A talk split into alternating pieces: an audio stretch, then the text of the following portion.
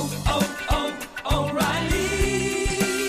You need parts? O'Reilly Auto Parts has parts. Need them fast? We've got fast. No matter what you need, we have thousands of professional parts people doing their part to make sure you have it. Product availability. Just one part that makes O'Reilly stand apart. The professional parts people. Oh, oh,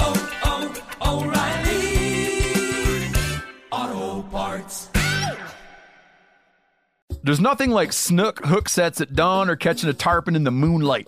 Find your next fishing trip made easy on fishingbooker.com and experience the magic of the Sunshine State or any other destination on your fishing bucket list. Book a blue water adventure in search of sailfish or go snapper fishing with the kids. With over 6,000 captains and trips to choose from, planning your next one just got a whole lot easier. Download the Fishing Booker app on the Google Play or App Store or visit them online at fishingbooker.com to book your trip today. You ever get that feeling the walls closing in, the concrete jungle suffocating you? You crave some wide open spaces, the chance to connect with nature, maybe in a spot all your own. Well, head over to land.com.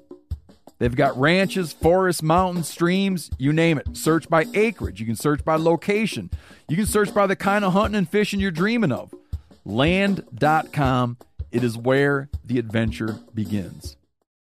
You're listening to the Sportsman's Nation Podcast Network, powered by Interstate Batteries. From your truck to your trail camera, Interstate Batteries has you covered. Visit your local Interstate Battery store today or online at interstatebatteries.com. Interstate Batteries, outrageously dependable.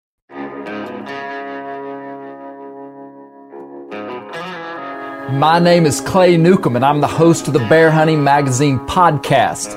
I'll also be your host into the world of hunting the icon of North American wilderness, the bear. We'll talk about tactics, gear, conservation, but we'll also bring you into some of the wildest country on the planet chasing bear. It's a beautiful spring day here in the Ozark Mountains of Arkansas, and we just got done recording this podcast that you're about to listen to with our friend Brandon Adams from Major League Bowhunter. Brandon killed a bear over in Oklahoma this last year in 2018, first bear that he ever took. We spend about an hour talking with him about a special project that he's working on that you'll be able to watch and learn more about later this fall. But we're talking about this unique Oklahoma based hunting project. I'm not going to give it away, but on this podcast, Brandon's a neat guy. He's been working full time in the outdoor industry for the last 10 or 12 years, and we had a fun conversation with Brandon Adams. You're going to enjoy this podcast. I want to introduce something today that is going to be new to everybody that's listening to our podcast. We have become Patreon members we now have a Bear Hunting Magazine Patreon account. For those of you who are not familiar with Patreon, Patreon is a way for people, if they so choose, out of the volition of their own heart, out of the out of the the the gratitude in their own heart for quality outdoor related content, you could become a Patreon and give money monthly to the Bear Hunting Magazine podcast and our YouTube channel. This is so basically, the way this works, guys, is people produce this content, and this is a way for people to support them. Now, you can support Bear Hunting Magazine by by becoming a subscriber to Bear Hunting Magazine to our print magazine. So that helps us. That helps you. You get something in return for that. But if that just isn't what you're interested in doing, then you could become a Patreon of Bear Hunting Magazine. And the way that you would do that is you would go to our podcast page on the bear-hunting.com website. And when you go to our podcast page, you'll see a link to Patreon. And on that link, you'll see we have like three different tiers, and these different tiers get different things. So when you become a Patreon, we're going to be creating uh, some exclusive content, not much. All our content is always going to be free from a digital platform. We're not saying you have to be a Patreon member to listen to this podcast or watch our videos or anything, but we are going to do some kind of like uh, impromptu updates that we're going to give to people that are that are supporting us on Patreon. There's also some packages of Patreon, so like you give a certain amount per month, and you get our DVDs. You get access to uh, to early viewings of a couple of videos that we're going to post on YouTube at different times. Um, so anyway, check it out. And if you know if you don't want to, don't check it out. But check it out, and uh, that's just a way that you can help us create more content because we we work hard at the magazine, and that's that's primary the core of our business. But we're also producing this other content, and uh, and we're just trying to continue to do it better. So, hey, thanks for checking out the Bear Hunting Magazine podcast. You're going to enjoy this episode with Brandon Adams.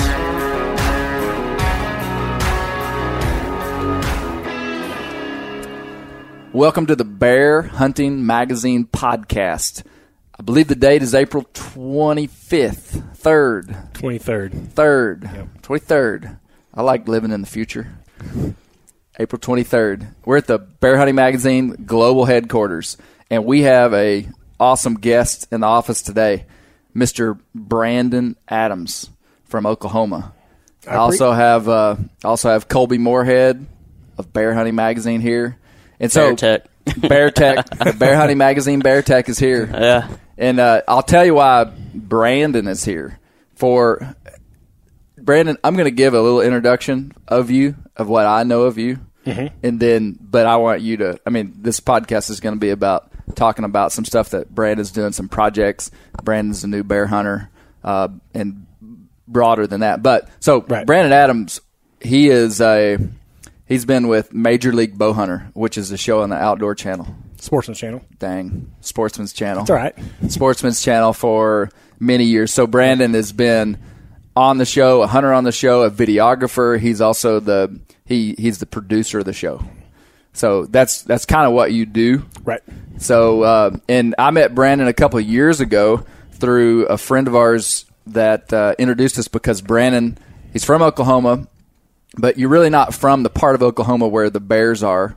And so you we we got connected th- about Oklahoma black bear hunting, and you were going to be doing some hunting, and uh, so that's how we met. Right. Yeah, probably three years ago or something. Uh, no, it was the beginning of it's been a little over a year. Is that all? Yep. We Brandon, met- I feel you- like I've known you for three years. That's right. Well, as much as and I I also text think you, it's April 25th, and it's really April 23rd. it is not April 25th. Hopefully, because April 25th is my wedding anniversary, and this year is my 10th Wow. anniversary. Wow. Yeah. Congratulations. Good. Thank you. Yeah. You would know if it was April 25th. I would definitely, or my wife would definitely let me know about it. Uh, but yeah, we we Okay, met so we met to- last year. We met okay, last at year ATA. Yep. Mr. Okay. Mr. Tim. So uh, just a little us. over a year. Yep. Okay. But I text you so much and ask you so many questions that it's felt like three years. Yes. Yep. Yes. Well, that's that's what it is, man. Yeah. You've texted me three years worth of friendship. That's a hundred percent accurate. Hundred percent. No, you know what? It's awesome. I, I anybody that's wanting to, I mean, you you ask good questions, so that's good. But uh, okay, tell us, Brandon. Give me. I think a lot of people. I was interested when I met you a year ago uh, to learn how you got involved with Major League Bow Hunter and kind of how you just kind of your story. So why, don't- why don't you tell us your story of how you because you you make a living full time in the outdoor industry. That's just what you do. Right. And uh, so give us give us the story of how you got hooked up with these guys. Oh boy, where do we want to start this story? Right. Um, okay, I'll, I'll start on the abbreviated version of my history. Um, I started filming hunts whenever I was a kid. Whenever Wait, wait. was- This story's supposed to start. I was born in a small shack. I was born in central Oklahoma. I was born in the late '80s in California. Oh no, no, no! I wanted, I wanted it to be. I was born in a small tar paper shack in the, No. in the foothills of Oklahoma. Nope, nope. I was I was born on a military. You go ahead and tell your story. Yeah, we'll uh, we'll edit this and uh, we'll have a cooler story later. No, but I was born in California, actually on a military base. Bounced around Okay. in the military. I'm an army brat. Bounced around for a little bit and ended up back in central Oklahoma, which is where my family's from. Uh, but I've been infatuated. I was fortunate, very fortunate, to grow up on a farm and a ranch. Yeah. So uh, I was fortunate in a couple ways. One, uh, it instilled upon me a work ethic because I've been working since I was nine years old. You know, talking Yeah. 18 hour days as a you know 11 12 year old hauling hay you know doing hay and doing the ranch stuff and uh, luckily to have that Right. you know, in my blood and As a foundation Yeah, of your exactly. life. because it, it's super easy to stand out. Uh, uh, in a world of, of office people that aren't used to working hard, you know, Yeah. office work is super easy to me because Yeah. I, I grew up doing, you know, working with my back Yeah. uh, super lucky there, and also super fortunate to have all that land to go stomping around, Yeah. chasing animals, hunting, fishing. If it was in season in Oklahoma, I was hunting it, Yeah. and was lucky to have a uh, a family that not only supported me but encouraged me uh, to get out there as much as possible. And I grew up playing sports, so I was a super busy kid. I don't know how my parents did it, honestly, uh, but. I was always infatuated. I mean, literally from a 10, 11 year old kid. I was 10. Uh, I took a, a VHS camera, you know, one of the big shoulder cameras that uh, my mom and dad had up in the closet, and I would take Yeah. it out and I would film hunting stuff. I'd go outside and film birds. I'd go outside and try to film deer out in the backyard. And, yeah. Uh, I remember hooking up VCRs in a line with, uh, you know, like the RCA jacks and using them in a line to take raw footage and to and create, you know, quote unquote edited So you were editing back As a 10-year-old. VHS tapes. VHS, yeah. Which I mean, this was in the '90s, so there was definitely higher technology around. But that's what Yeah. I used. Yeah. Uh, but I actually, I tell you this. Uh, not a lot of people know this, but whenever I was 10 years old, this is true. Uh, I had a buddy. this is true. Yeah, True. this. Well, people don't believe this, but I had a buddy who was also my age who knew HTML code as a 10 year old, and he Oh, wow. taught me how to write HTML code. And as 10 year olds, we created websites. You know, in the 90s, uh, mine was. Wow. called OK Whitetails for Oklahoma Whitetails. Really? He was a big turkey hunter, and so his was called Turkey Hunting HQ. You still turkey- own that domain? Well, it was it was not, we didn't own the domain. It was dot zero catch. It may still be online. Honestly, I haven't logged on. I don't even know. so if you go to Yeah, okwhitetails dot zero, like the number zero Okay. catch dot com. You'll see some of your old work. But here's the thing: I went under a pseudonym, so I went under Brandon Jones. Oh, Yep, that's that's a true story. As a 10, 11 year That's a lot of savvy for a 10 year old in the Yeah. 90s. You you want to know? I know you own a magazine, but you want to know something funny about what I think about outdoor riders, and this proves my story. Uh, I'm not going to say too much, but I read everything I could. I get infatuated with things, and and I was reading everything I could. You know, Right. magazines, books, which at the time there was hardly any. You know, hunting books. Right. Uh, but I was reading every one I could, and I was just regurgitating that. So I was able to put down on you know pen and pad articles. Yeah, that yeah. I was just regurgitating things that I had read previously. So, so could be putting these on your website. They're on my saying? they're on my website. Yes. Okay. I, I'm sure. I don't know what. I truly don't know what's on there, but there is definitely tips on there from a 10 or 11 year old Brandon Adams. Wow. Uh, now, how old are you now, Brandon? I'm trying to get. I I turned 30 Saturday actually. okay. Yeah. Okay. So I'm I'm on the right side So it would have been the late 90s. yes 90, 90 yeah Okay. 99 Okay. I was trying to equate Right. when the internet. I mean, that's really about when the internet really started coming and people. right. It was a little more mainstream, but totally not mainstream. That's but- why we went under a pseudonym because it was like, I mean, I was ten for one, and it was you know everyone was afraid of losing their identity, and you know it was just new. Yeah, no yeah. one knew what it was. Uh, so, like I said, I went under Brandon Jones, and he went under uh, his name's I don't know if, I don't want to say his name, but he went under a pseudonym too. Uh, but anyway, there there's regurgitated articles on that website Yeah, yeah. if you can find it. Uh, but anyway, from there it, it led to getting my hands on a, a newer, you know, a newer camera, it was a Hi8 Right. camera, and uh, my bu- a different buddy and I, uh, we started shooting competitive archery, traveling the country doing that, and then that led to us to filming each other's hunts in the fall. Uh, that led to uh, there was a local TV show in, out of Oklahoma City that was taking applications for a pro staff, and this Hmm. was in the early 2000s, mid 2000s and uh, I applied us uh, without asking him. Actually, it was a two hundred fifty dollars. Did you use his pseudonym or his real name? Nope, this is real. I did Okay. lie about my age. I, I was. al- I've always been. This is true. I don't know. uh, I'm not going to lie, lie about this, but I've always lied about my age. 'cause I always feel discriminated against because of your right youth? because I've always been young. Okay. You know, even one now- day that'll change. I know, and I'm. Rel- I mean, I'm lo- really looking forward to my 30s because You just turned thirty. I turned. I haven't turned 30 yet. I turned 30 Saturday. Really? Yeah. I've got a good. I've got a good quote about Daniel Boone's life about a man's 30s. I'll have to share with you later. I- I would- I would love I don't to. want to misquote it. I would love- the 30s are like 30s are a good decade. I I'm coming out of my 30s. well, I will. I'll be You did it. 40 in September. Well, you did it. Yeah, yeah, I made it out of my twenties, so yeah, yeah. yeah. well, I haven't. I haven't made it Saturday yet. uh, Man, this is the this is the good version. Yeah. I wasn't sure what version we were going to get. So Yeah. we got the HTML code. We got the website.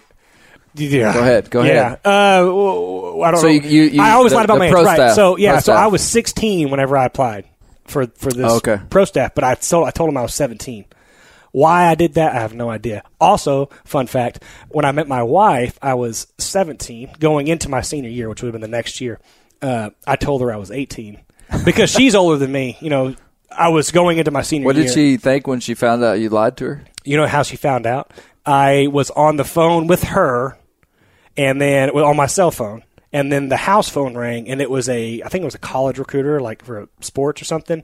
It could have been I don't. It was a recruiter of some kind, and he was asking me a bunch of questions, and I put my wife or my girlfriend, you know, down like this, and I was talking to this recruiter. I was on the phone for them like ten minutes. He was asking all kinds of questions about myself, including my birthday. And mind you, that was like one of the first questions. Okay. And then we talked for like five minutes, ten minutes, and then I hang up with him, and then I picked the phone She back was up. like, She "You're not goes- 18." She said, "When did you say your birthday was? what year did you say you were born?" and I was like, "Uh oh," and she caught me. Yeah, so she's three years older. She's three years and two weeks older than me. Okay. which means for two weeks out of the year, including right now, she's four years older than me. Okay. Mm-hmm. So Okay. kind of just gave away my wife's age, but. Sorry, babe. I love you. Uh, That's all right. but anyway, uh, my, my point was is I did lie about my age there, but got accepted onto the pro staff. Uh, was again I've ha- I've been very blessed and very fortunate throughout my life to have uh, opportunities, but also been very fortunate to take advantage of those opportunities. And our first year on uh, pro staff for this local TV show, which at the time was just now getting into, uh, you remember the men's channel, like MOR. Men's I don't. I don't remember that. It, it turned into, uh, I believe, it turned into Sportsman's Channel. Yeah oh, okay. anyway, we were we were that show was just going on the men's channel, and my partner and I, my hunting partner and I, uh, we had a really good first year, and that set up set us up really good for, uh, you know, the upcoming season. And uh, that next year we had another. I had a really good year, and we we split up. And then the owner of the show that I was on asked me if I wanted to film him, you know, as a full time field producer. Right. And I was like, uh, yep. And so that next fall, I, I filmed him, which was, was so my first year actually getting a paycheck in the outdoor industry was 2008. Okay. So this is uh, oh, what is that? This, 11 11th year. 11th, 11th season. Yeah, well, 12th Yeah. season. Uh, yeah, going into my uh, 12th season Yeah, in okay. 09. Um, or 11th. No, 07 was the first year I filmed them. Yeah. Yeah. Anyway, Okay. the point is, I've been filming professionally, quote unquote, professionally since Yeah. 07. Uh, I've been in the outdoor industry since 05, 06. Okay. So how how did you get in with the major league guys? Right. So the owner of that company, we were in cahoots with this other company called Buck Commander. Okay, Right? yeah. Uh, with Matt Duff and Chipper and you know there's a bunch of them, Rochi and Langy and Tombo, uh, Robertson, uh, Willie. We uh, was in cahoots with them, and the show that we were on and the show that they were on, they wanted to focus. They all they, you know, there was a group of them that was you know diehard bow hunters, and they wanted to make a show that was just about bow hunting and was educational, and that was where Major League Bow Hunter was born. Uh, and so at the time, I was producing the other show, and uh, they asked me if I could produce this show too, Major League Bow Hunter. Okay. And mind you, I'd only had a year or two of experience, but I was like, sure, why not? Who needs to sleep? You know, we can do that when I'm dead, when I'm 40. Uh, That's all we do. yeah, just That's all forty year olds yeah, do. that's what you've been researching. Sleeping. Yeah. But anyway, that was that was. I've been around Major League Bowhunter since the beginning. Literally, Okay. the very first. When did they start? Uh, we started filming in uh, 2010. 2010. We're about. We're actually filming for season 10 right now. Really? Yeah, so I'm putting together the episodes for season nine, which Okay. we filmed last you know fall. And then you're about to start filming Yeah. season ten. So we'll be filming uh, not next week, but the week after that for some in the field stuff for Okay. some, uh, you know, putting together some properties and stuff. That Yeah. will be for season ten, yeah. uh, which is really cool uh, to be producing a show that long and be a part of a show that long. So yeah. And uh, since I started out as a producer, I was a field producer and then a producer, and then that led to I kind of stepped down as field producing. I just did the producing part, and I kind of I'd say oversaw. You know, I, I made sure that the field producers got what we what I needed to make a show, and then since then I've taken over uh, a lot of day to day operations at Major League Bowhunter. You know, we're we're fortunate to have uh, a good mark. You know, our Major League Bowhunter's real strong Yeah. logo. Yeah, yeah. And um, so I, I, I handle a lot of business stuff. I handle a lot of you know behind Yeah. the scenes, not just on the TV uh, TV show side. So Right. yeah, it's uh, I've been like I said, I've been very fortunate to have the opportunities. I've been very Yeah. fortunate to take advantage of the ones I've got. Well, it's evident to me that you're an extremely hard worker, even that you're here. Drove three hours today to to come up here and meet with us, but also to work on this project that we're going to talk Right. about here in just a minute. Right. And and that's really what it takes. You know, when I when I meet people that are professional videographers, and you, we when we talk about like working in the outdoor industry to create content, I think sometimes people the general feeling sometimes of people that are professionals from people who are not professionals can sometimes be sort of negative. Maybe not negative, but just like like uh, just thinking that maybe people not understanding people's motivations. And what I what I like to see in somebody like you is, I mean, you're a passionate hunter.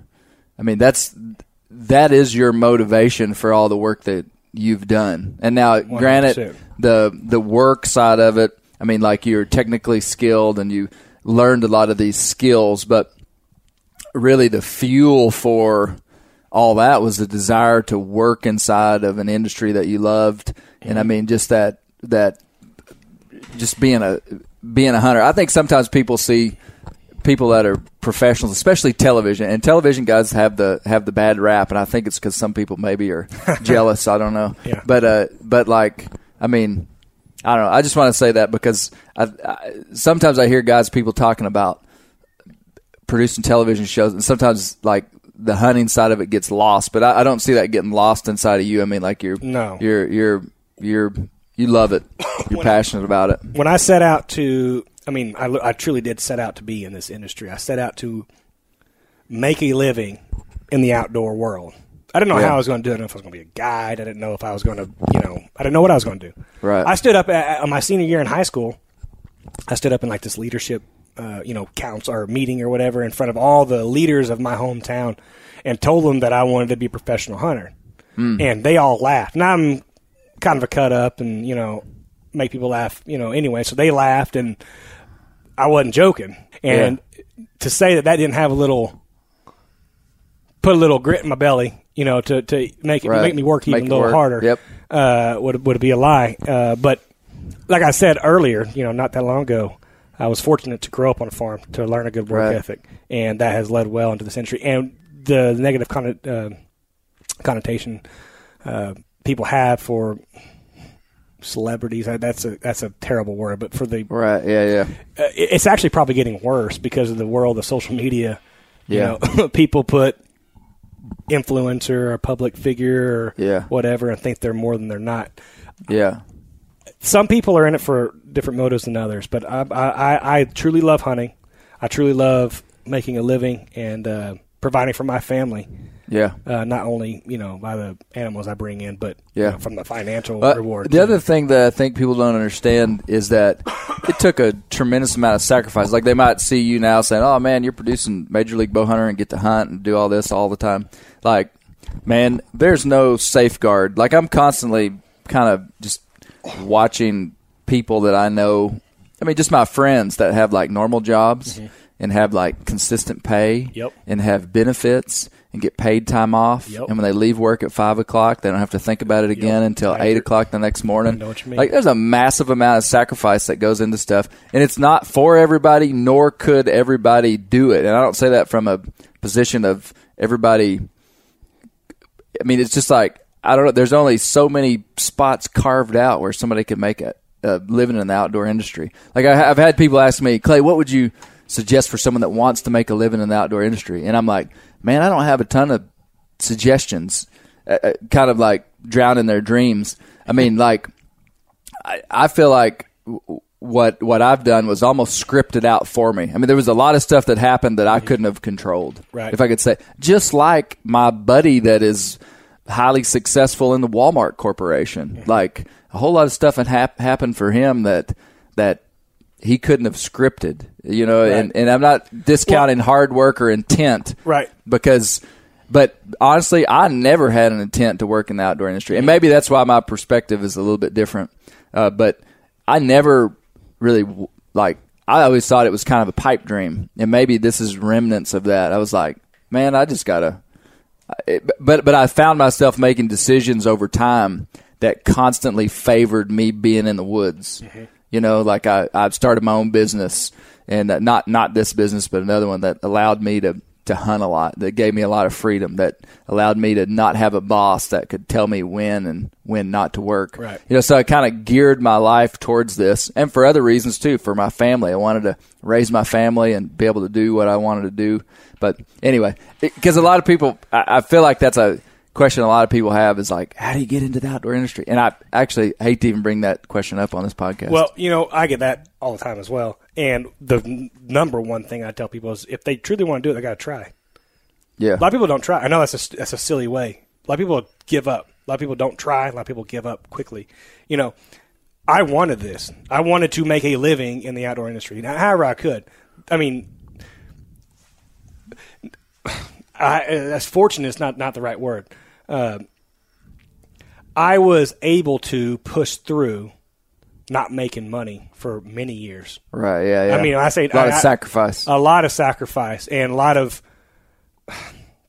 quarrels with you know my beautiful wife but you know there was a, there was several years where we weren't making nothing i mean i'm talking Yeah. you know making i don't want to get into specifics but you know making ten twelve thousand dollars a year yeah, because i was trying to make it i was Right, trying to right, do it i did that for two or three years yeah, where we were and, and she was a full-time student she had a, we had a, a young daughter and i mean there was a price to pay for. there it. was a there was a pri- but I worked my butt off, and it's it's paid off. I'm, I I found a career. You know, I, Yeah. now I've been told by numerous people I'm on the wrong side of my career in this industry, but What do you mean? Like that television is? television, It's yeah, it's, it's getting too sa- it's very saturated. Television specifically is Yeah, okay. Well, uh, not even television, but just content. Yes, The content. Uh, everybody's creating. Content. Everyone can create content. Everyone can create, and there's a lot of people that can create great content that you can get for free online, uh, which we offer. I, I hate those people. I know, I know, it's horrendous. Uh, but like, you know, like the Bear Hunting Magazine YouTube channel. yeah, Bought it up. uh, make sure you hit that subscribe button. Yeah. But the the I guess sponsorship dollars, like when I was first coming in the industry, was the heyday. You know, there was Right, there was a, there was a small crop of really outlets that these companies could go to. Right, yeah. Now, now they can they can distribute that money little bits here and there and to get get a Yes, bigger reach. and that's what- and that's and, what and they have every right to. I mean, that's Yeah. they're trying to reach as many people as possible. Yeah, So you just got to be you got to be creative, and just like whenever you know I was making you know less than a thousand dollars a month, you got to work your butt off and work through it and figure out how to make it work. figure out how to make it work. And like I said, we're very fortunate. I mean, uh, at Major League Bowhunter to have a uh, to have a good logo, basically. You know, have a good Yeah. mark. You don't have to know what Major League Bowhunter You've got a solid brand. Right, we have a It's a really brand good brand. that people recognize for sure. Well, you don't even have to know what the show is about. If you walk into a store or you're online, you see, and you're a bow hunter, you see Major League Bow Hunter, you identify with that mark. Yeah. And and we're we're, we're lucky to have that. uh, Yeah, frankly. yeah, it really is a good solid. because a lot of logo lot of TV brand. shows are trying to sell, you know, their show as a brand, where really our brand has a TV show. Yeah. You know, so Yeah, I see what you're saying. you Well, that's a good introduction to kind of get you to where where you're at right now. Mm-hmm. And so, what we really want to talk about is we want to talk. Well, we want to talk about the broader project, which I'll, I think I'll let you introduce. But we also want to talk about Oklahoma Black Bear, Right. Because the project entails that. So, why don't you give a give like a one minute version of the of the project, okay, and kind of the intent of it, and then we can dive in. And I and I would like to nerd out a little bit on Oklahoma black bear. I would love to hear it. Uh, so basically, what we're doing here is this last fall, I was very fortunate to uh, attempt something that I've been meaning to attempt for a long time, and it's called the Oklahoma Grand Slam. In Oklahoma, we're very lucky to have five a huntable population of five big game animals.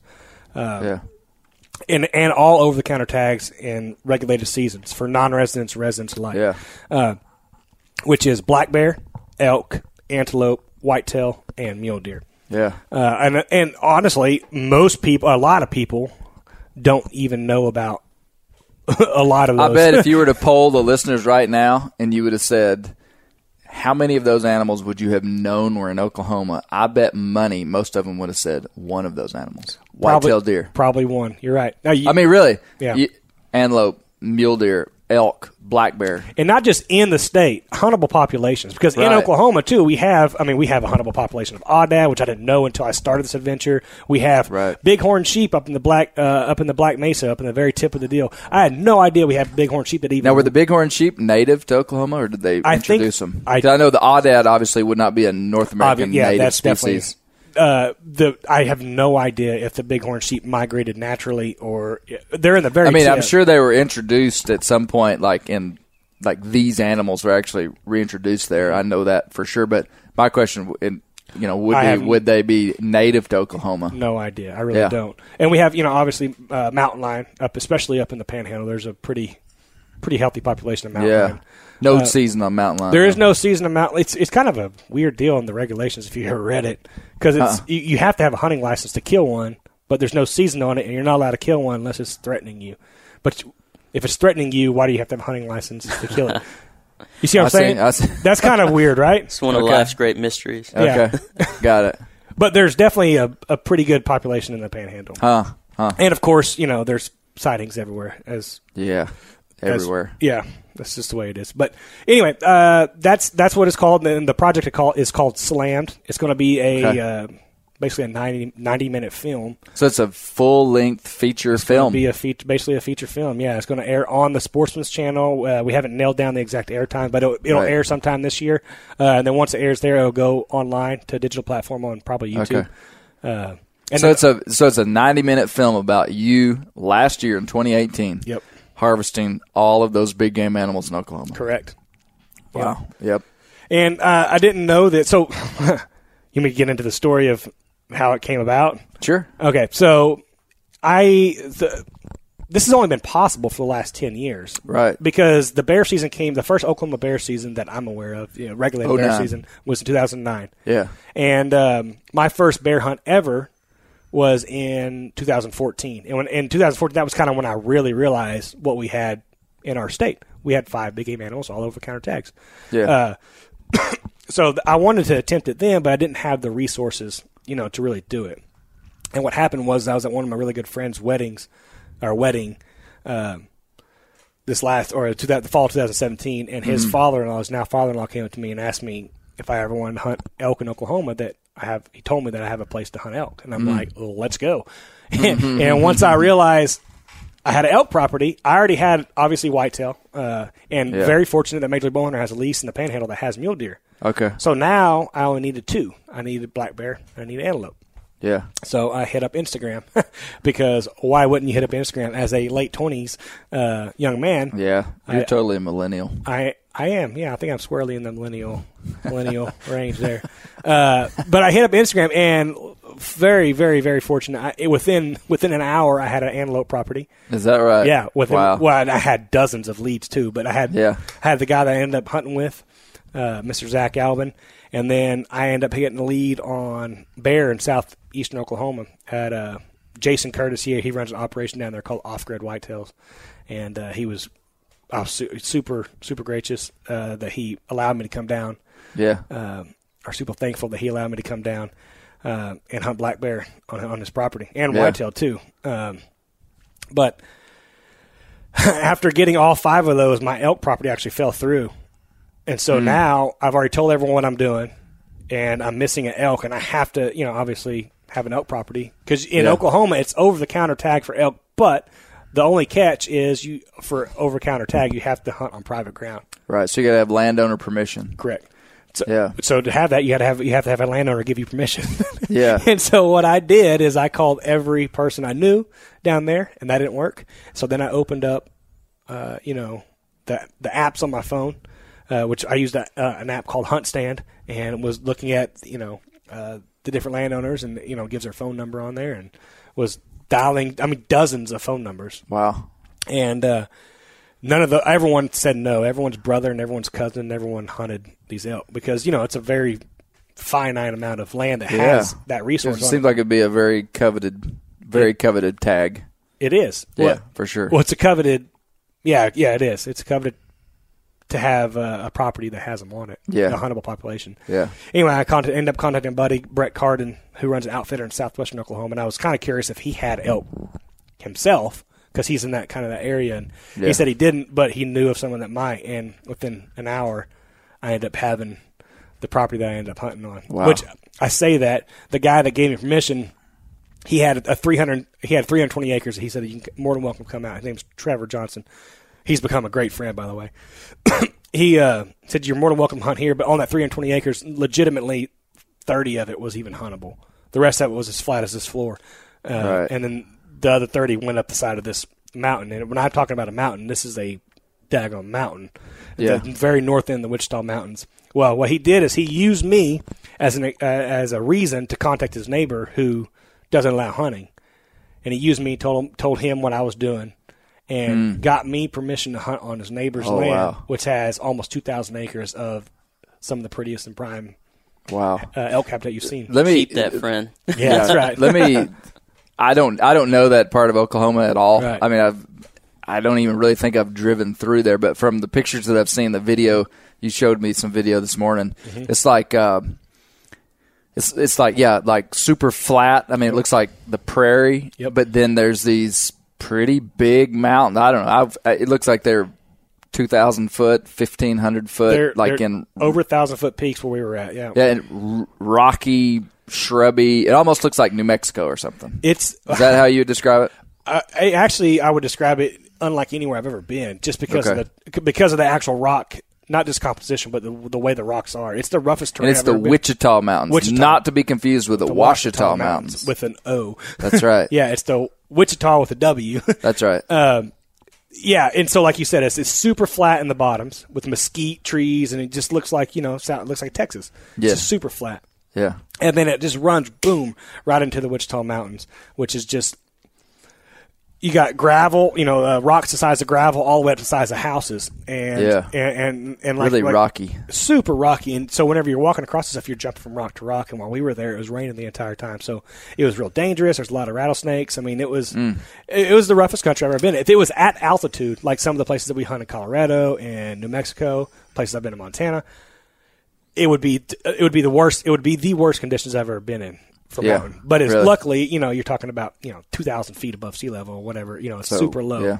There's there's no breathing Issues. issues, right? So how far is that from where you live? So I'm I'm lucky because I live in Central Oklahoma. You're live, in the center. right, yeah, I live You're right- about two and a half, three hours from just about everywhere. Is that right? uh, from the bear and from the elk. Yes, uh, Okay. the the You had to get to the panhandle the the tip of the panhandle is a long way, so that's about five, a little over five hours, five and a half. Okay. Uh, and then the place that we hunt, we have another the lease that we have for the mule deer and the where I end up killing my whitetail uh, is also in the panhandle on the east end of the panhandle. Yeah. and it's about four and a half hours away. Yeah. So, uh, but I, uh, yeah, luckily I'm in the central part of the state, so I'm only about two and a half from my bear. It's two and a half from the elk, and you know, not too pretty terrible- incredible. Well, l- let me just take a minute to just say what a. I think it's pretty incredible. I would not have even known, and and being a neighbor to Oklahoma here in Arkansas. I mean, we're we're 20 miles from the Oklahoma border right here where we're sitting, and uh, I would not have known that Oklahoma had all those big game. Right. I just wouldn't have even known it. So because of, and it's partially because of the panhandle, if you think about it. So the east west length of Oklahoma is really wide. Mm-hmm. It'd be interesting to see. I bet it's one of the widest. This would be interesting. I bet it's one of the widest states when you count the panhandle. I mean, like obviously Texas would be wider, Montana. but Yeah, yeah, you know, some of some of them would be would that be, way. yeah. But but when you think about that, because the topography of North America changes from east to west. You go from the eastern deciduous forest into the Grand Prairie, into the Rockies. You know, and so it's like the very eastern edge of Oklahoma is in the eastern deciduous forest. Mm-hmm. Right. I mean, it like which is a massive topographic vegetative feature of North America. And then you know you get two hours from here, and you're you're pretty much in the prairie. I mean, Mm-hmm. the breadbasket of the planet. And then you keep going, and you almost get into the desert like High desert is what it is. High desert, Yep. yeah. So it goes from high desert to gra- to prairie to eastern deciduous forest. And there's I don't know of any other states that encompass all those things. It's one of the most diverse states. Te- Texas. Texas would. Texas, Texas does, and uh, I believe California. I think it's number three for the most diverse state for vegetation. Which Okay. vegetation is the indication. That's a good statement. of like ecosystems, like you're talking Yeah, about. About you got- what types of animals that it could hold. Well, know? just yeah, just the terrain. So like the you're talking about the eastern half of the state is, uh, you know, large pine, large oak, just big woods. giant Big woods, all wood. timber, and it transitions from there to the cross timbers, which is where I, I grew up, where the Yeah. where the big pines meets the plains, and then it meets the plains, and then you know it has all these sub ecosystems within the state that we're, we're very fortunate to hold, you know, large populations of different animals. Frankly, Yeah, right on.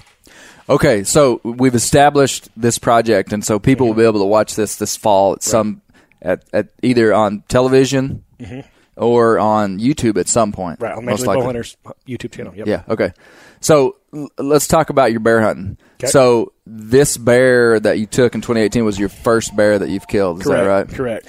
And so, what what were I wanted to ask you ask you some specific questions because you already said that we've talked quite a bit and we were talking about baiting bears and whatnot.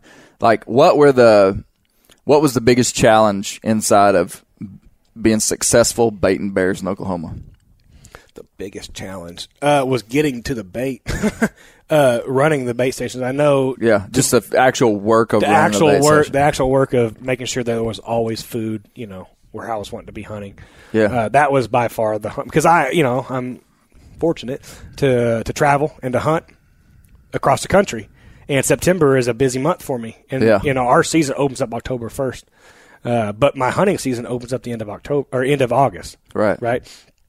And so in between trips, I was scheduling, you know, uh, you know, driving down to, to run bait in southeast Oklahoma, and I was having like my my dad um, hunted bear with me, and I was having him run my bait station uh, while I was going on trip because I was going on an elk hunt for twelve days in the middle of middle of September, and I mean our bait station was you know running out in four or five days, so we had to make sure Yeah. it was, there was always bait there. You know, I mean, Yeah. I didn't know this until.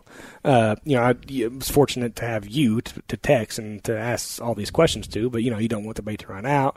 Uh, Right. you want them to. I mean, I learned about oil from you. like I would have never Right, even thought to grease put and stuff. yeah, grease and you know canola oil, and because you said that it, uh, the oil gets all over their pads and it Right. spreads across the woods, and then that brings in more bears. And Yep. uh, my bait station where I actually killed, uh, we were very lucky to have. I mean, a lot of bears. I mean, I hate to say the exact number. Uh, some people that we hunt with say the exact number. You know, they give a number, but it was More than one. it was way more than one. Way we had a really we had one really big boar that had a huge blaze on his uh, big chevron, you know, big Yeah. white chevron on his chest, and then we Yeah. had a big sow that were they were equal size. Wow. But she also had a huge chevron, and we thought I thought it was the same bear for a long time until I Ah. got this, I got them together and they were fighting each other. Is that right? Yeah.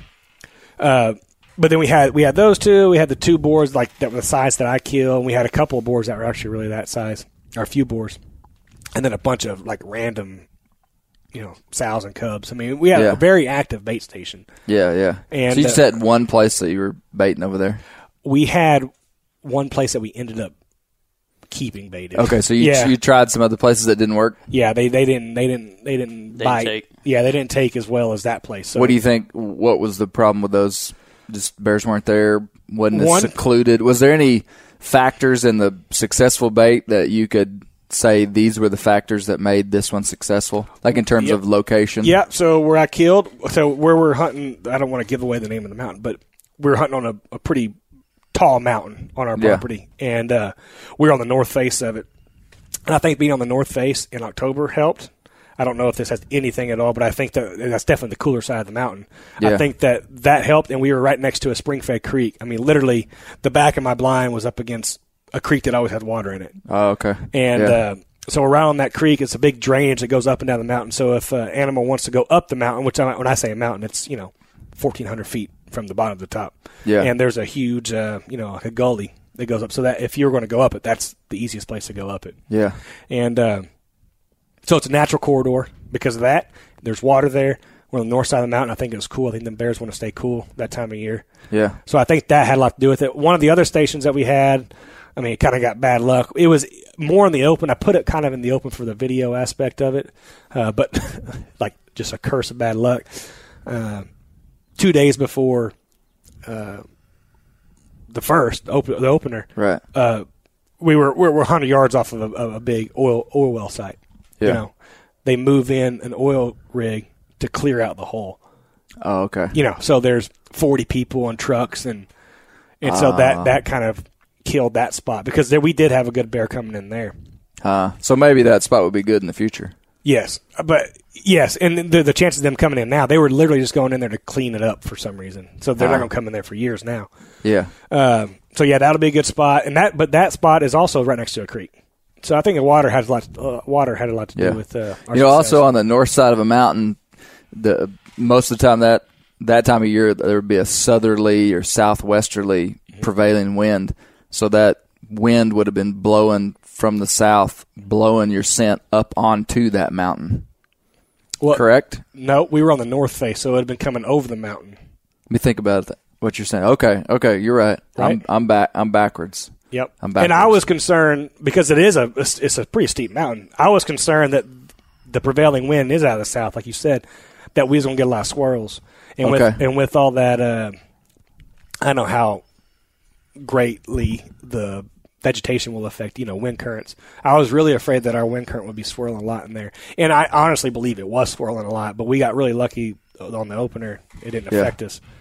So, Yeah. but that could be why they like to be on north because the wind is swirling. They can smell everything. Yeah. I don't know. Well, it seems to me that in those mountains the wind swirls no matter where you're at. But That's true. That that well, that's the vegetation. Yeah, it really does. Those little kind of smaller mountains like that with a lot of drainages and different things Right. just swirls like crazy everywhere. Right. So you killed so you you started baiting these bears, you were running you running the baits, which is a ton of work. And Mm-hmm. people that haven't hunted over bait, you know, sometimes don't understand the amount of work gathering bait and all these different things, you know.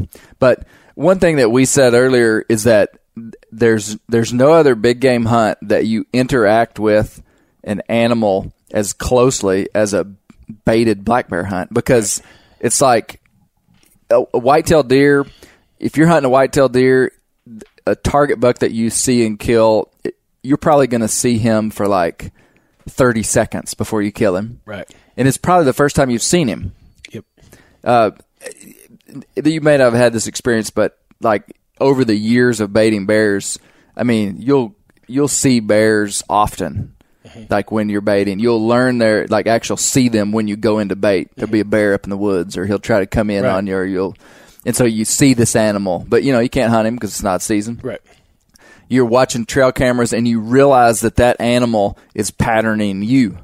You know, I mean, like you see that he was there two minutes before you got there, and then he was there 30 minutes after you left. Right. And it's like you kind of start playing this like cat and mouse game with this animal.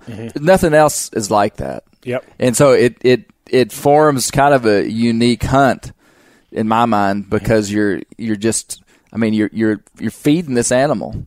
And, um, and it's it's the way that I the reason I like hunting over bait in this part of the world. You know, every every hunt that I do, I try to find a kind of what I want to be the limiting factor, like where I want the challenge to be.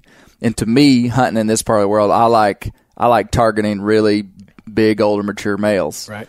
Um, um, and so by baiting, you can do that, but it's also extremely difficult to kill a big giant bear over bait. A lot of people don't understand that. I mean, they just think, well, there's just a big dumb bear that just walks in. But like the bear that I killed in Oklahoma this year, we'd been hunting him for five years, and I'd never laid eyes on him Mm-hmm. on property that we have hunted extensively. Mm-hmm. Super.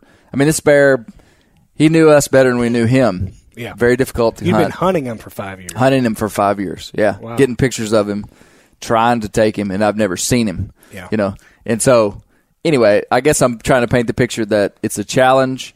It's um, it's also a great conservation method for managing bears in Oklahoma. The the the bear population is uh, upwards of two to three thousand bears, and they're and they're harvesting every year between forty and eighty bears per year.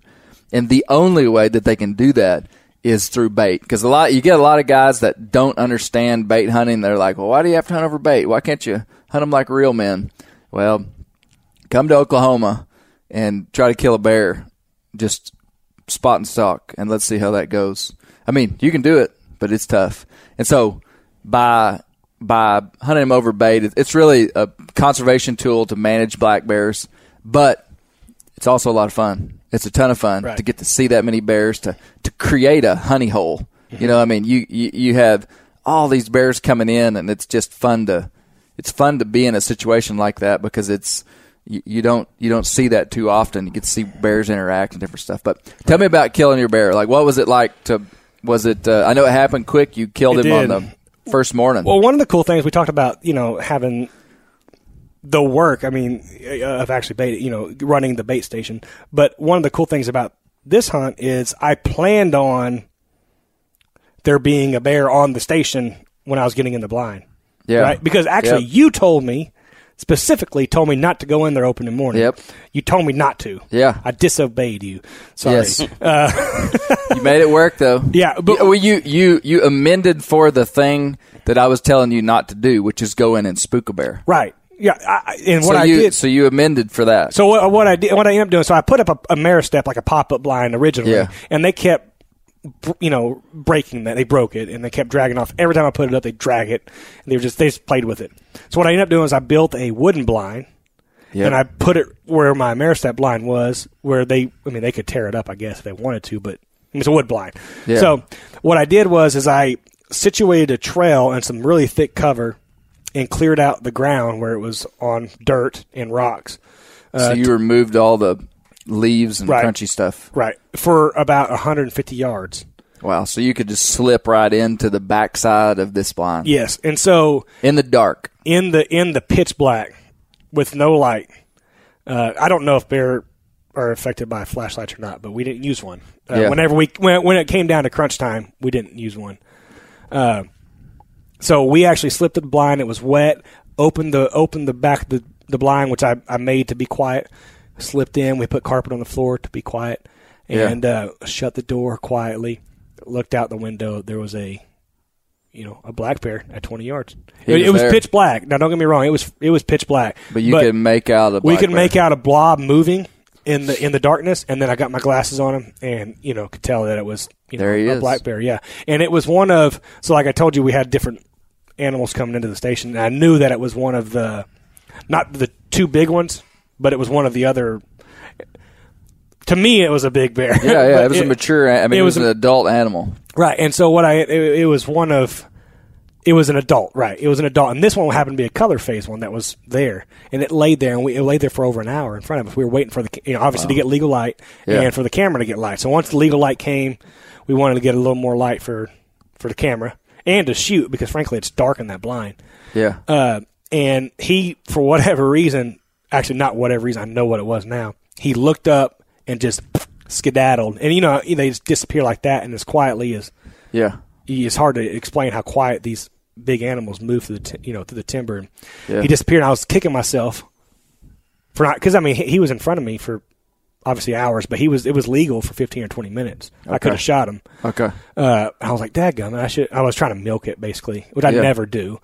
And he walked off. We filmed him walking off, and less than two or three minutes later, Here from the opposite direction, the same size bear slipped in, and that was the bear that I ended up shooting. Yeah. And uh, he messed around there at the at the at the station for a little bit, and I drew back and and I shot him. And fortunately, he went down thirty yards, and you know, right in front of the right in front of the blind. So Yeah. uh, it was uh, it was pretty surreal. I mean, really. And then my dad came Happened in quick. Yeah, we happened real quick, and he died basically at the bait station. Yeah. And so we we drove the the quad up there, somehow loaded him up onto the quad, and got out of there quickly. And my dad actually came in there that night.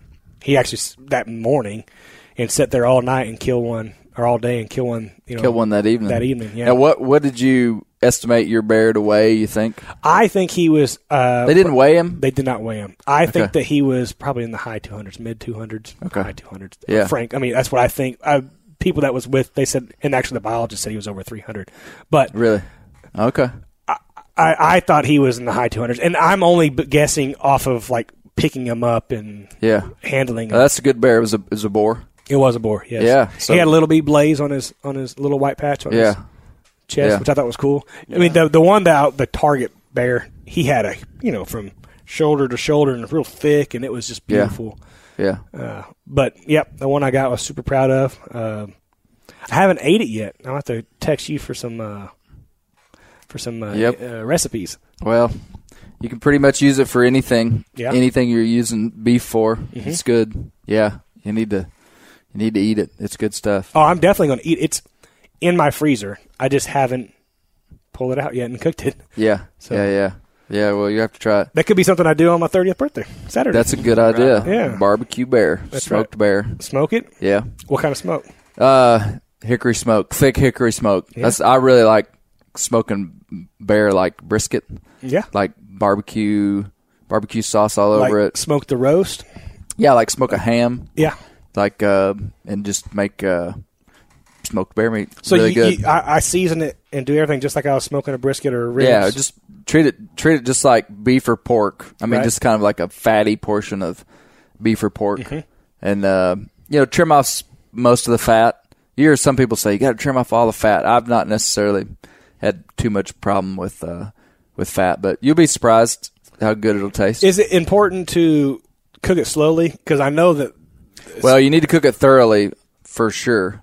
I mean, you I yeah because of what's it what's it what's trichinella is what yeah. is what they can have. But what's uh I was I was going to say cook it slowly uh, to render you know like the because they're very there's a lot of I don't know if it's called tendons or whatever there's a lot Right. of sinew in there Yeah, in it can be meat. tough if you don't if you don't if you don't get it tender just by cooking it for a long time, for sure. Yeah. Well, um, I like what you did in that you cleared out a path and got in there before daylight. Right. And I just want to say that that's a good strategy if your goal is just to kill a bear. But let me paint a different picture for you. Do it. Let's say you had a 500 pound bear that was the only bear that you were interested in taking right you know, on a bait, that's when I wouldn't do that because I mean it was a little bit risky. right well Because- you know how risky it was is the my number one bear which he wasn't a 500 pound bear but he was probably mid 300s or high 300s really Right. good bear he was on there about 20 minutes before I got there Okay. you know what I mean so I was that close to spooking him Well, and and you think about I, when you watch a lot of these bears and how they interact with bait, they're just when they leave and aren't in front of your camera, it doesn't mean that they just disappear from the planet. that's true they might be out in the woods 50 yards bedded down. That's true. And so you like walking in and you know, you could have you could have bumped him or something. But again, good job. You made it work. But that's the reason I always tell people, especially if you're targeting like a ultra, I mean just an animal that you really want to kill and don't want to mess up. I like just hunting afternoons because I promise you, if you spooked a bear, a big bear like that off a bait, most of the time he's not going to come back. I mean, for a long time, or at least during the daylight. Let me let me say that. right In Oklahoma and Arkansas, I can't speak for that. In in Canada, you can do whatever you want. in some other places, bears are just not as attuned to being bumped, but these big bears are. They they just know how to. So that's why I'm like ultra careful because I'd rather come in there in the early to late afternoon, get set up, and then kill him right at dark Right. when he's coming back in from being bedded. So do you run it? So you, whenever you run stations, do you like run in there with a quad or some type of a truck or something? Yeah, I don't have any problem just with with driving actually to the bait site Mm-hmm. and making a little bit of noise and leaving. I mean, I don't try try to make noise, but Right. um, what what I say is just whatever pattern that you establish for baiting bears, don't break it. Right. So like if you like there's a lot of guys that are challenged by the time frames that they have to work inside of baiting bears and so they might come in after work one day and might come in before work the next day to bait bears. So, you know, they might be there at seven o'clock in the morning, they might be there at dark. Right. And I think that's the worst thing that you can do. Right. Because you're trying to create this safe space for this big old bear that's ultra smart Mm-hmm. to decide that it's okay to be here during daylight. Mm-hmm.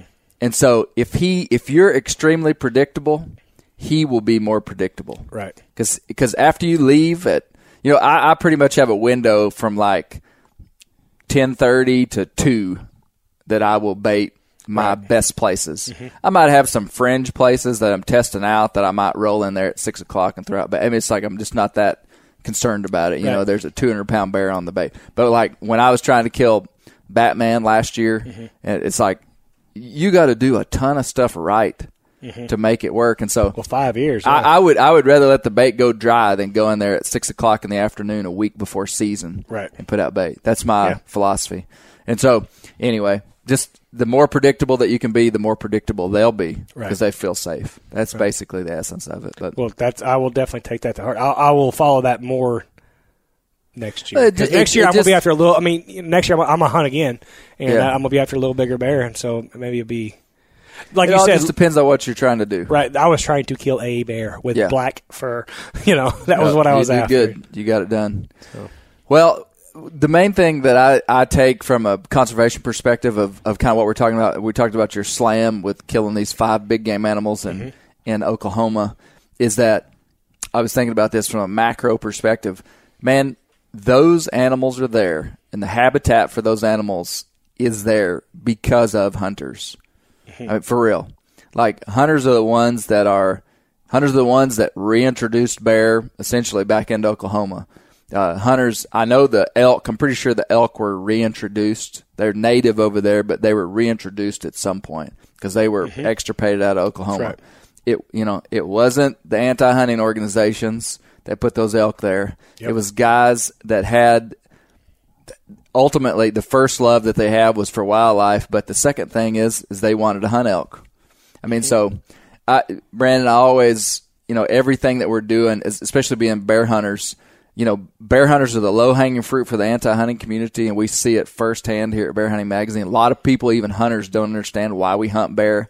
They're like, you know, they ask us if we eat it. They ask us why we'd want to hunt a bear, and uh, so I always I always bring it back to these kind of conservation principles of of of why we well of of why we even have bear. In, in in Oklahoma, we have bear because of hunters. That's essentially what I'm saying. We have elk in Oklahoma because of hunters. Mm-hmm. I mean, and we're the ones that are historically have been protecting habitat and putting money into habitat and wildlife conservation. And so, really, it's a testament to the North American model of wildlife, cons- wildlife conservation that Oklahoma has five big game species like it does, which right. is incredible.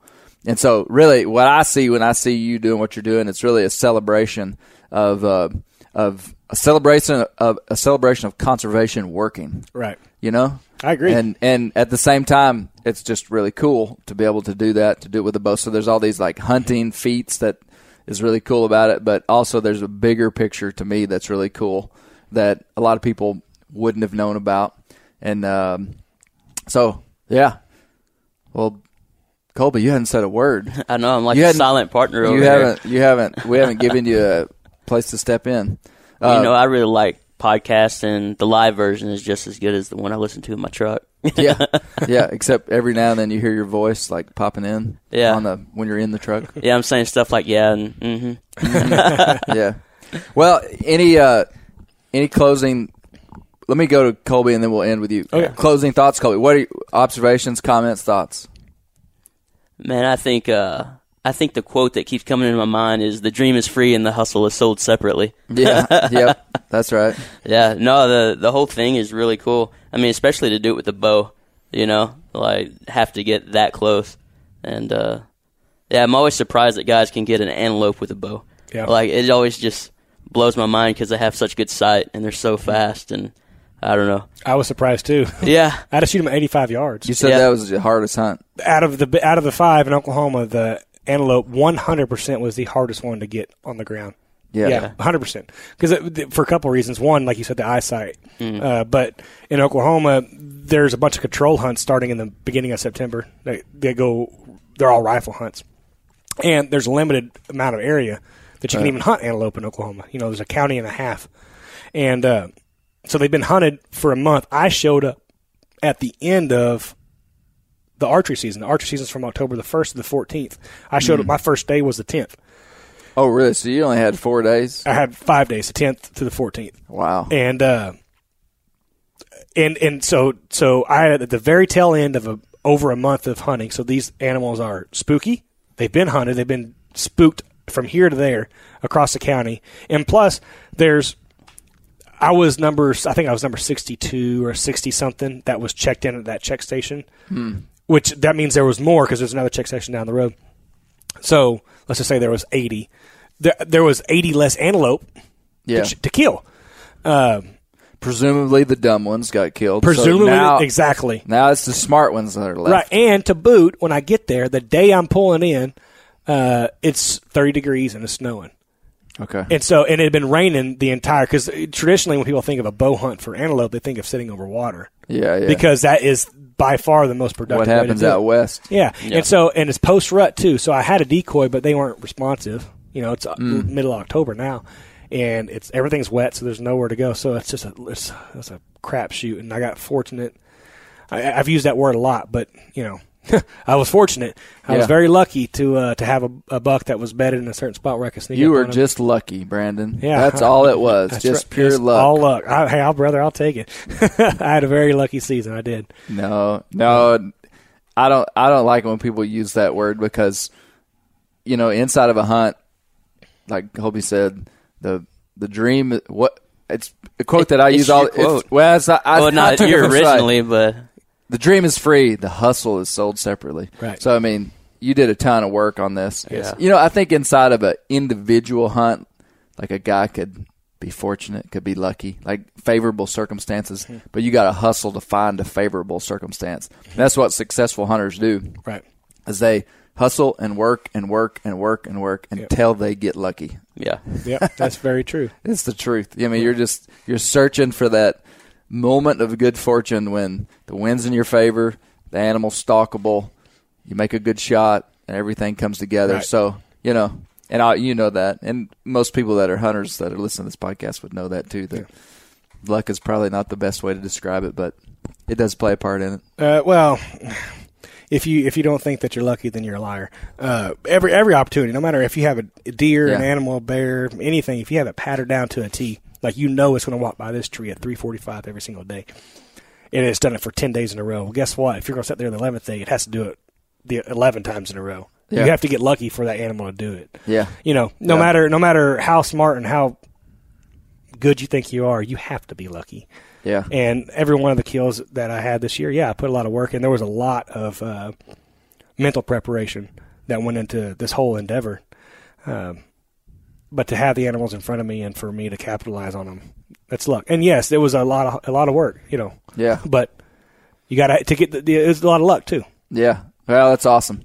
Well, you know, we really didn't get into the nitty gritty of like every animal. We'll leave that for the the show. Yeah. We'll leave that for people later this fall to be able Yeah. to see the details of every of every hunt. And um, closing thoughts. You're at the man. You're at the global headquarters. This is like the this is like the bear hunting mecca of the world. I believe it. Looking around the room, I can tell that that's exactly what it is. There is dead bear and bear paraphernalia and whitetail paraphernalia all around me. I love it. I, I greatly appreciate you helping me out on this uh, on this project. Uh, you're going to provide a uh, tremendous amount of insight uh, when So we did to, a couple of interviews. Right, yeah, to, Yeah, yeah, to- yeah. We didn't really explain that. Yeah. So what you did is you did some interviews to provide some insight for the history of the black bear and you know just overall information on on black bear and black bear hunting Yeah. in Oklahoma. Uh, stuff that I can't provide because I don't know any of it. Uh, so I come to people like you, experts like you, and uh, lucky to have you know like Hey. Bear Hunting Mag and you know a bunch of other organizations helping me out for the other animals. We're going to do a podcast sometime really soon with a bear biologist in Oklahoma and a lady that's done more bear research in Oklahoma than anybody else. So that's coming. Great. That will be a to- total nerd out I'll be- biological I'll be black bear listening. ses- session. Yeah, I'll be listening. yeah, it'll be it'll be really good. Yeah. But So Yeah. anyway, I greatly appreciate your help, and uh, yeah, you you definitely knocked it out of the park with your interview. So well, I'm just grateful to have the opportunities I had, and um, uh, we did, we haven't mentioned this, but you know I was fortunate to be the the, the first one to ever. right. We didn't even say that. Yeah, I was I, I'm the only one. To, not only so. I didn't know this going into it. We'll close with this. I didn't know that going into it. I didn't know that I was going to be the first one to ever tag all five of those animals in Oklahoma. And yes, there may have been someone that's done it before Probably not in the same not in the same season with a bow though. Well, no, well, I can't imagine. I thought if I, I thought if I could pull that off, I might be the first one to ever do that. But yeah. turns out I'm the only one to ever tag all five, Okay. and then period. Okay. So weapon. even to tag all five. yeah, no one's ever Okay. done with any weapon, Yeah. uh, and then to uh, to get it all in one year uh, Right with, on. with a bow, um, it's going to be hard to top that season. Yeah. So. Well, until the sequel. and there, ain't- 2019. there ain't going to be a sequel for that, not in Oklahoma. so, Uh, The well, next time thanks, it's going to be trad style. Trad, yeah, Yeah, you he's gotta gonna up it. the game, up you the gotta ante. do it with a trad bow next time. oh my gosh, Uh, Struggle stick. tough. you Struggle stick. Well, hey, so you can you can check out Brandon Adams on uh, Instagram, b underscore. underscore ba underscore Adams. Okay, Yep. Or Yep. check us out on Major League Bow Hunter at Major League Bow.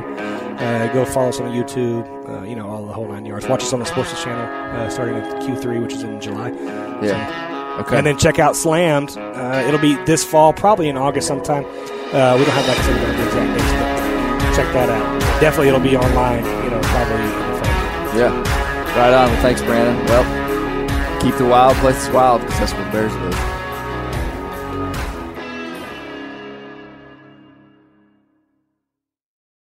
You ever get that feeling the walls closing in, the concrete jungle suffocating you? You crave some wide open spaces, the chance to connect with nature, maybe in a spot all your own. Well, head over to land.com. They've got ranches, forests, mountains, streams, you name it. Search by acreage. You can search by location. You can search by the kind of hunting and fishing you're dreaming of. Land.com. It is where the adventure begins. Hey, we're going to take a little break here and talk about interstate batteries. Now, if you're like me, enjoying the great outdoors, you need gear that is as reliable as it gets. That's why I power my adventures with interstate batteries. I use interstate batteries in my boats. I use interstate batteries in my camper. Great for your truck, too. From Alaska to Montana, they're outrageously dependable. Battery is essential. With over 150,000 dealer locations, finding one is easy. For all your vehicles, land or sea, choose Interstate. Head to interstatebatteries.com and find your power today.